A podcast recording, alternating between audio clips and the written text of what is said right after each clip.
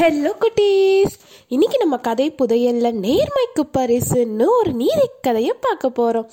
காசி மாநகரில் மாணிக்கம்னு ஒரு ஏழை பாத்திர வியாபாரி இருந்தா அவ பழைய பாத்திரங்களை எல்லாம் வாங்கி விற்பனை செஞ்சுக்கிட்டு வந்தான் நல்ல குணமுடையவன் ரொம்ப நேர்மையானவன். அந்த ஊர்லயே அதே வியாபாரம் செய்கிற கந்தசாமின்னு இன்னொரு வியாபாரியும் இருந்தான் அவன் தீய குணங்களை கொண்டவன். சுத்த கருமி எப்போ பார்த்தாலும் மாணிக்கத்தோட போட்டி போட்டுக்கிட்டு இருப்பான்.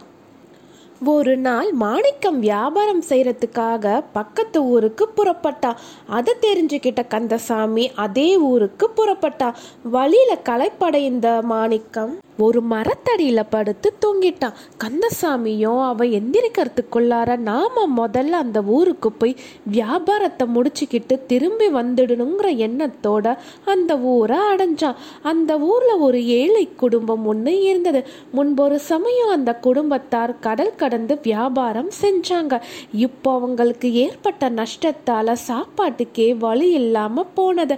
அந்த குடும்பத்தில் ஒரு பாட்டியும் பாட்டியோட பேத்தியும் தான் மிஞ்சி இருந்தாங்க. பாவம் அந்த பாட்டி என்ன செய்வாங்க? தன்னால் முடிஞ்ச சின்ன சின்ன வேலைகளை செஞ்சு குடும்பத்தை பார்த்துக்கிட்டு வந்தாங்க. ஒரு நாள் அவங்க வீட்டில் சமைக்கிறதுக்கு எதுவுமே இல்லை. என்ன செய்கிறதுன்னு யோசிச்சாங்க. சுற்றியும் முத்தியும் பார்த்ததுல ஒரு சின்ன கிண்ணம் இருந்தது. அந்த கிண்ணம் தூசி படிந்து பார்க்கறதுக்கே கருப்பாக இருந்தது. அந்த கருமி கந்தசாமி அவங்க இருக்கிற வீதி வழியா பழைய பாத்திரம் பழைய பாத்திரம் அப்படின்னு கூவிக்கிட்டே வந்தான் பாட்டி அவனை கூப்பிட்டு கிண்ணத்தை காட்டி என்ன விலை கொடுப்ப? அப்படின்னு கேட்டாங்க. கந்தசாமி கிண்ணத்தை வாங்கி கீறி பார்த்தான் அவனுக்கு தூக்கி வாரி போட்டது. ஏன்னா அது ஒரு தங்க கிண்ணம். அழுக்கு படிந்து மங்கலா இருந்ததுனால பாட்டிக்கு அது தங்க கிண்ணம்னு தெரியவே இல்லை. அவனோட மூளை சுறுசுறுப்பா வேலை செஞ்சுது. இது எதுக்கு? செப்பு காசு கூட இதுக்கு வராது. காலையில் யார் முகத்தில் விழிச்சேன்னு தெரியல. போகட்டும் போகட்டும். ரெண்டு வெள்ளி காசு தர.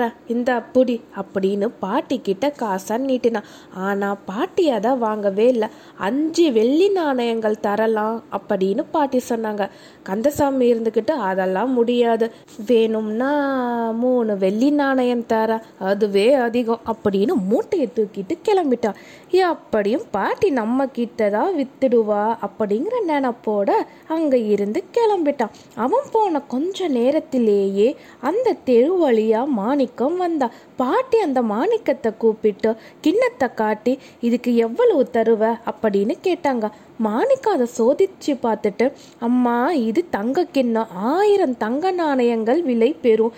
இதை வாங்கிக்கிறதுக்கு என்கிட்ட போதிய காசு இல்லை அப்படின்னு சொன்னான் தம்பி நீ நல்லவனா தெரியற.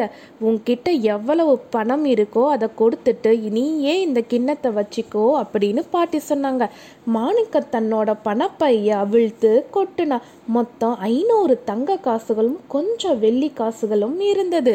ஐநூறு தங்க காசுகள் கொடுத்துட்டு நீ இந்த கிண்ணத்தை எடுத்துக்கோப்பா அப்படின்னு பாட்டி சொன்னாங்க.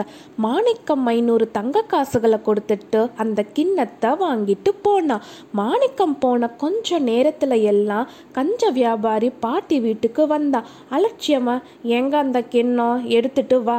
அஞ்சு வெள்ளிக்காசுகள் தர அப்படின்னு சொன்னான் தம்பி நீ ஏமாத்துக்காரனா இருக்க. ஆயிரம் தங்க நாணயங்கள் மதிப்புள்ள தங்க கிண்ணத்தை செப்பு காசு கூட பெறாதுன்னு சொன்னியே அதை ஐநூறு தங்க காசுகளுக்கு நான் வித்துட்டேன் அப்படின்னு பாட்டி சொன்னாங்க. வியாபாரிக்கு யாரோ தலை மேல அடிச்சது மாதிரி இருந்தது. மாணிக்கம் தான் அந்த கிண்ணத்தை வாங்கி இருக்கணும். அவனை விடக்கூடாது அப்படின்னு கோவமா கிளம்புனான் அவன் தன்னோட பாத்திர மூட்டையை கீழே போட்டுட்டு நதிக்கரையை நோக்கி ஓடுனான் மோசக்காரன் நான் பார்த்து பேசி வச்சிருந்த அந்த பாத்திரத்தை இவன் வாங்குறதா? அயோக்கியன் நான் வாங்கியது இவன் வாங்கிட்டானே அப்படின்னு கதறிக்கிட்டே நதிக்கரையை அடைஞ்சான் அதுக்குள்ளார மாணிக்கம் படகுல ஏறி ரொம்ப தூரம் போயிட்டான் படகோட்டி படகோட்டி அவன் அழைச்சிட்டு போகாத மோசக்காரன் படக திருப்பு உனக்கு நான் நிறைய பணம் தரேன் அப்படின்னு குரல் வலையே அருந்து போகிற அளவுக்கு கத்துனான் ஆனால் படகோட்டியோட காதில் விழவே இல்லை. ஆத்திரத்தில் அறிவை இழந்த கஞ்ச வியாபாரி மாணிக்கத்தோட படகை பிடிக்கணுங்கிற பொறாமை எண்ணத்தோடு நதியில் இறங்குனா கால் வலிக்கு கீழே விழுந்து கை காலை உடச்சிக்கிட்டான். இந்த கதையோட கருத்து என்னன்னா என்னைக்குமே நேர்மையாக இருந்தால் நல்லதே நடக்கும். தீய எண்ணம் இருந்தால் கெட்டது தான் நடக்கும். மாணிக்கம் நல்ல எண்ணம் இருந்ததுனால நேர்மையாக நடந்ததுனால அவனுக்கு தங்க கிண்ணம் கிடைச்சது. இதே அந்த கருமி கந்தசாமி பொறாமையால் தங்க கிண்ணத்தையும் இழந்தான். கை காலையும் உடச்சிக்கிட்டான். இந்த கதை உங்களுக்கு பிடிச்சிருந்ததா குட்டீஸ்? பாய்.